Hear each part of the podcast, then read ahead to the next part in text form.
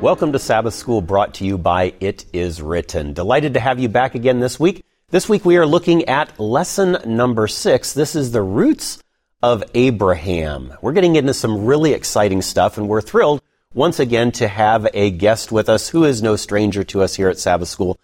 Dr. Samaan, good to have you back with us again. Thank you. And we've shared a little bit before, but for those who may be joining us for the first time, you're a professor emeritus at Southern Adventist University. Uh, you've served as a professor at the Theological Seminary at Andrews University. You're former editor of the Sabbath School Lesson. And you've authored a book or six or eight or ten as well. So, uh, delighted to have you with us and to share your insight in this particular lesson, the roots of Abraham.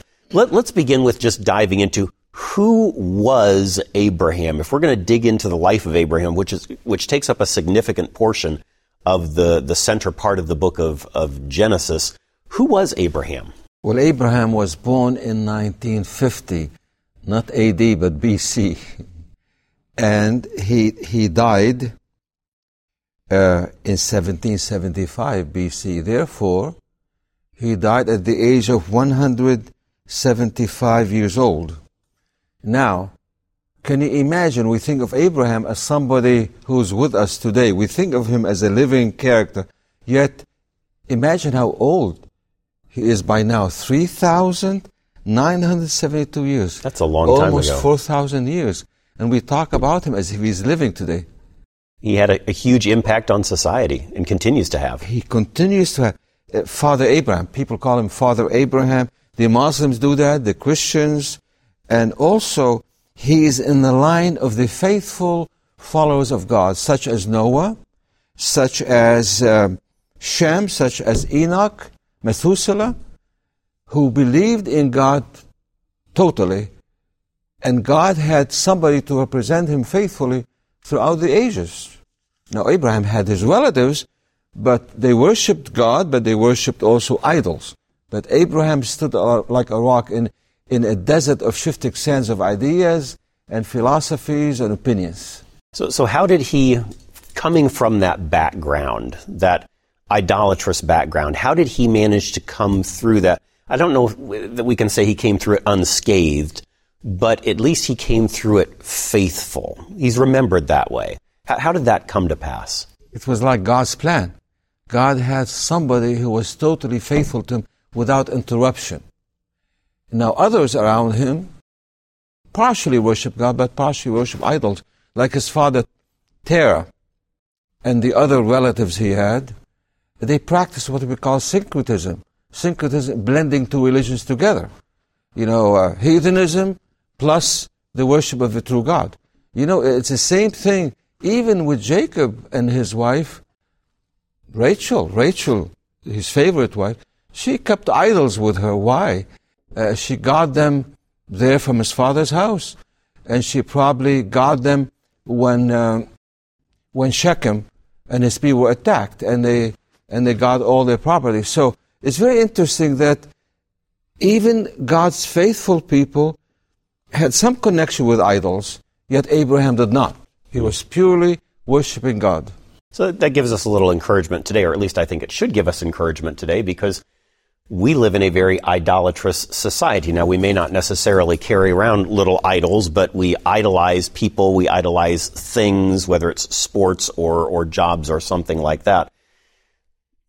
We live in a society that's not entirely unlike what Abraham or Abram came from. What, what was it like there? Tell us a little bit more about the, the background of, of Ur. What was it? I was going to something uh, before this, and that is today, do we practice, as Christians, do we practice syncretism? Mm. In other words, we don't have idols, figures, but we might have other things we cherish as we cherish God or even more, such as materialism, such as pleasure, such as entertainment, sports, I don't know.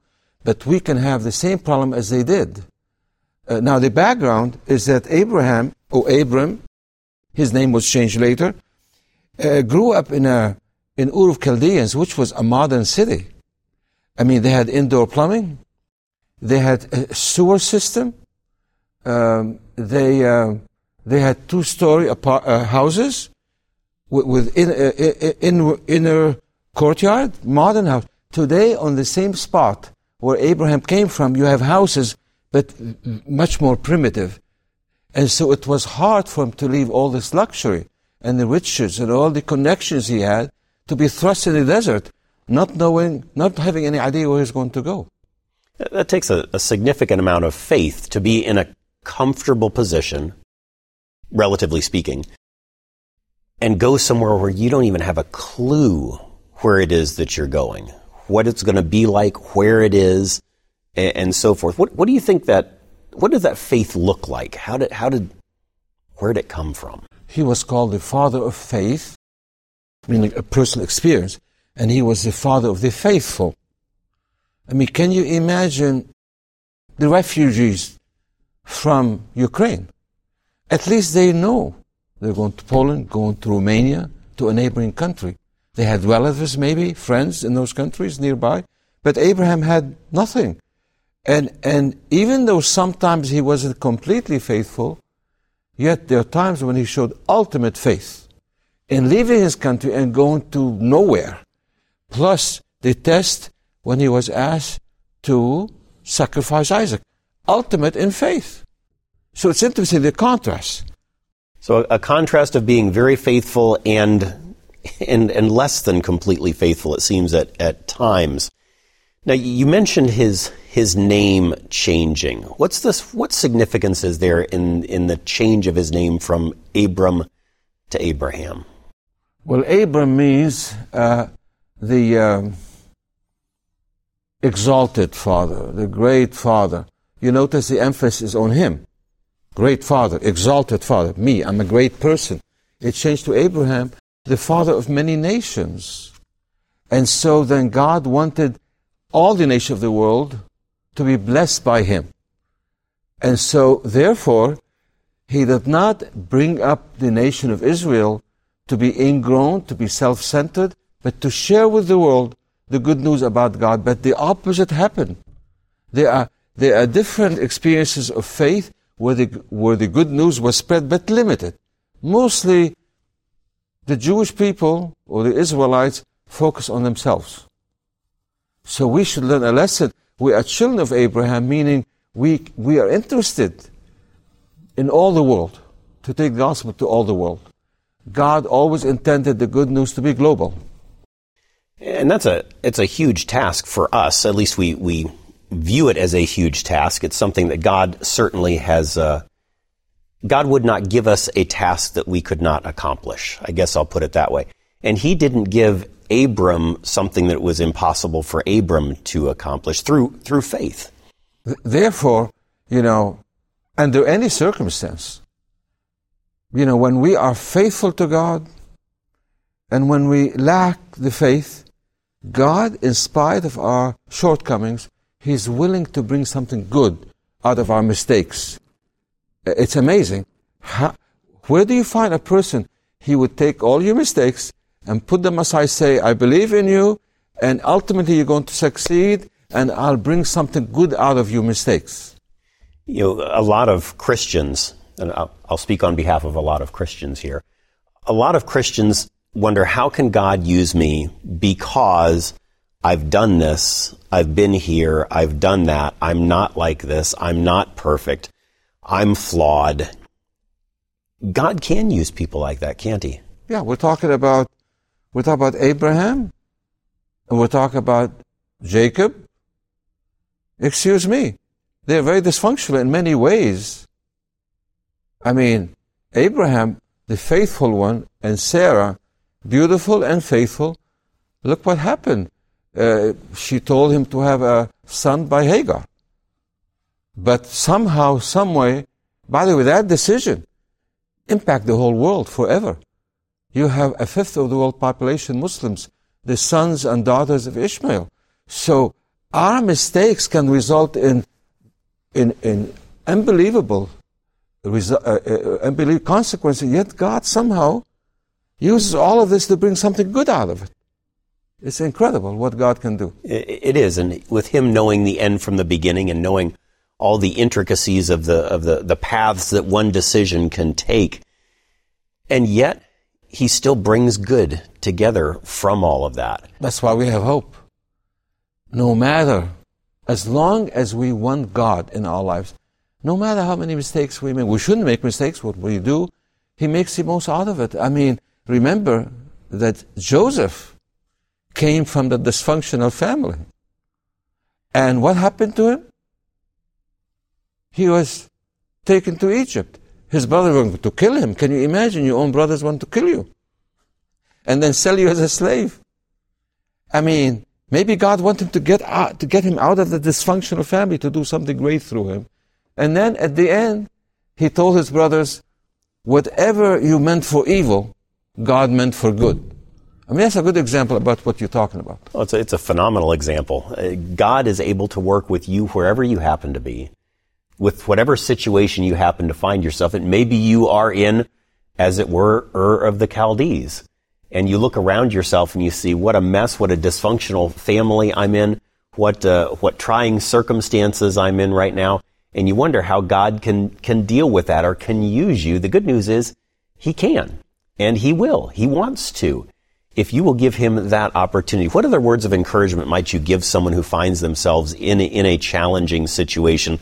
Kind of like Abram was, maybe some similarities, maybe some dissimilarities, but in an Abram like situation? Well, you know, um, God can bring opposites, contrasts, in such a way that a blessing comes out of it. I mean, again, we talk about Joseph. Remember, we'll talk about Joseph later. But remember, Joseph said to his brothers when they came to Egypt, he said, what you meant for evil, God meant for good, to provide life for my people, to provide life, to sustain life. Now they're going to kill him. Remember? Deprive him of life, but God used him to provide life. So he took something negative, death, to bring life out of it. That's how God works, if we allow him. And that's powerful.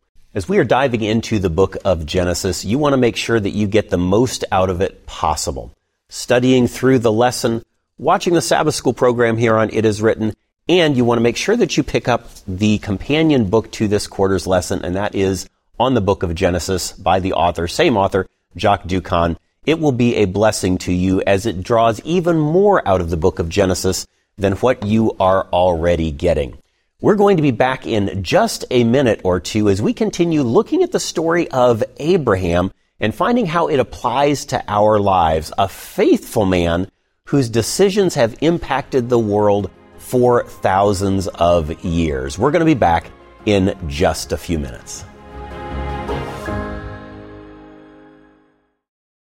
Hello, I'm Dr. David DeRose, a specialist in internal medicine and preventive medicine. And I've been surprised over the years in working with patients and studying the medical research literature just how powerful hemorrheology is when it comes to health. You may be wondering, what is hemorrheology? Well, I call it the Methuselah factor, and that's the title of my book. The Methuselah factor really helps you connect with things that can help your blood be more fluid. You say, why is that important? It's important because it can help you decrease your risk of a stroke or a heart attack, even lower your risk of cancer. But it's a whole lot more than just preventing killer diseases. If you improve your blood fluidity, your mind will work better, you'll perform physically better, and you'll decrease your risk of dementia.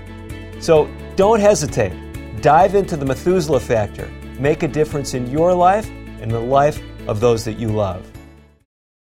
Hi, I'm John Bradshaw from It Is Written. The It Is Written Bible studies have been used around the world by people who want to understand the Bible better. They're short, they're easy to use, and they're life changing. And in them, you'll find the hope and the peace that you've been searching for. Sign up for your Bible guides today at no cost. You'll be glad you did.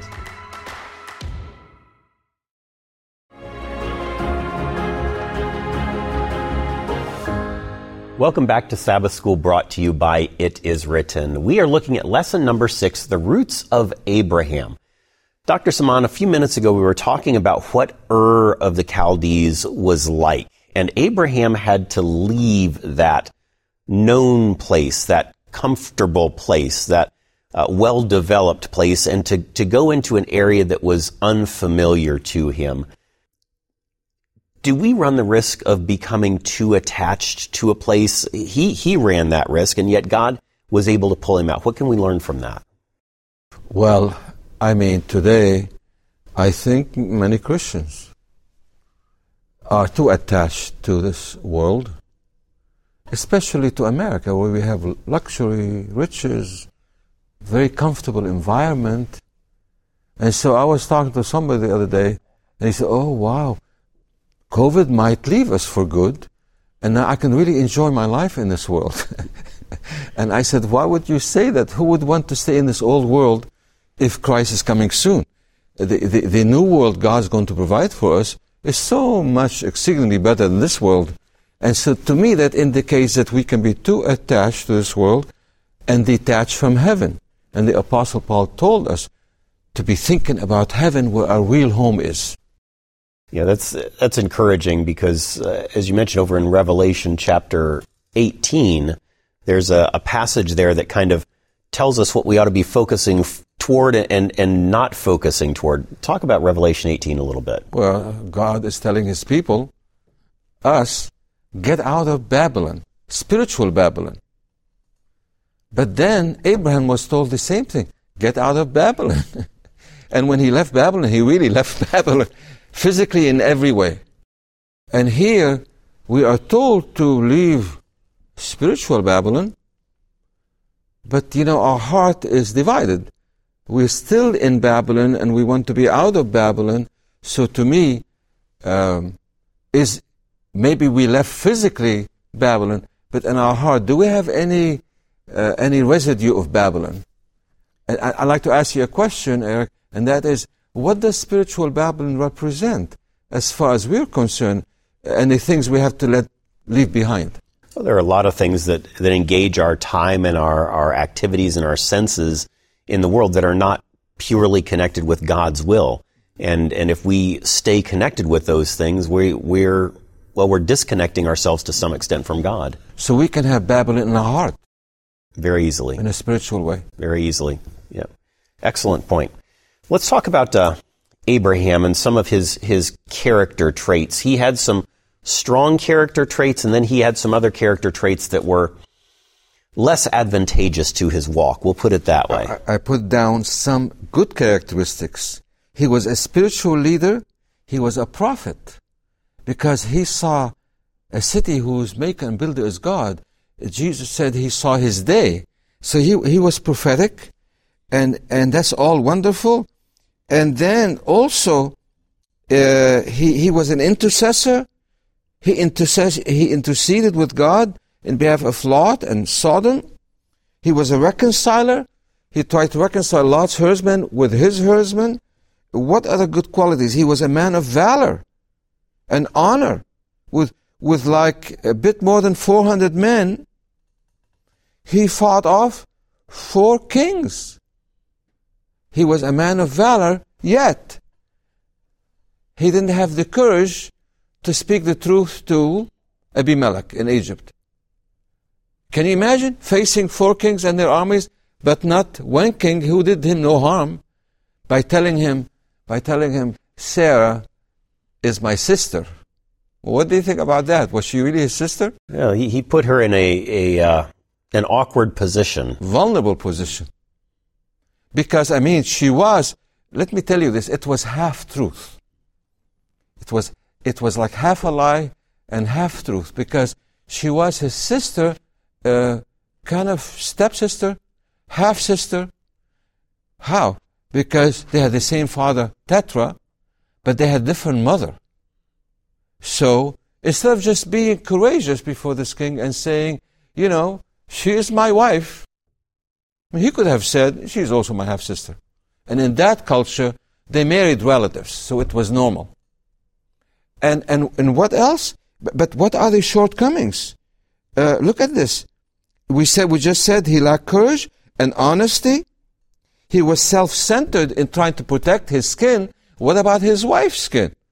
Uh, he put her in a very vulnerable position, as you said, and he was influenced by his wife. I mean, I don't think any husband is not influenced by his wife, but he was, I think, unduly influenced by her, and uh, and yet both Sarah. By the way, Sarah was ten years younger than him, okay, and and they both came from the same culture, and the Ur Chaldeans, and and the king of Ur Chaldeans and the lawgiver was Hammurabi, and they took his culture with them. They didn't totally leave Babylon in their heart. And so when they could not wait for God's promise to be fulfilled, what happened? We blame Sarah for laughing at God's promise. But you know, it says in Genesis, Abraham laughed. Laughed as well, yeah. yeah we always blame the woman more than the men. And the other thing is, uh, the, the code of Hammurabi said, if you don't have a son to inherit your legacy, to inherit your name, to inherit your your, your blessings, then you can have two ways to go about it through your best male servant or through a son through your maid. Well, Abraham tried to talk God into adopting Eliezer as his son, his best male servant, and Eliezer originally came from Damascus, Syria. And then when didn't, God didn't accept that, then Sarah resorted to the second provision of the Hammurabi code by giving her maid servant to Abraham, as the custom was. And she talked about it and talked about it. And finally, she actually took Hagar and offered Hagar to, to Abraham. So here they resorted to their own culture and ignoring God's promises. And we, we are to some extent a, a, uh, a summation of our experiences as well from where we've come from. Your, your background, where you were born and where you grew up and the experiences you've had are very different than mine. And we have, we have become different individuals, but with similar characteristics in the end. I think God's trying to do the same thing with his people. Which shows that after decades of God not coming through for them because his own perfect timing, because Isaac had to be a miracle son. She couldn't, he didn't want her to have him when she was young. So old. When God said to Abraham, uh, but your wife will be the one to bring you a son. I, I think Abraham probably thought, God, have you had a, recent look at my wife? That's impossible. But God wanted the impossible. Why? Because the experience of Abraham to be an illustration of salvation through God's only son, Jesus. It's an incredible act of faith when, when Abraham and, and Sarah ultimately accepted God's original intent. Uh, just an incredible act of faith that they stepped forward in and were able to, to realize the blessing that God had in store for them. And sometimes we go through similar things. We're, we are challenged, we face difficult situations, and we wonder how God is going to bless or how He could bring His will through something like that. Just remember the story of Abraham and Sarah in, in the midst of what seemed like an impossibility, God brought forth an incredible blessing.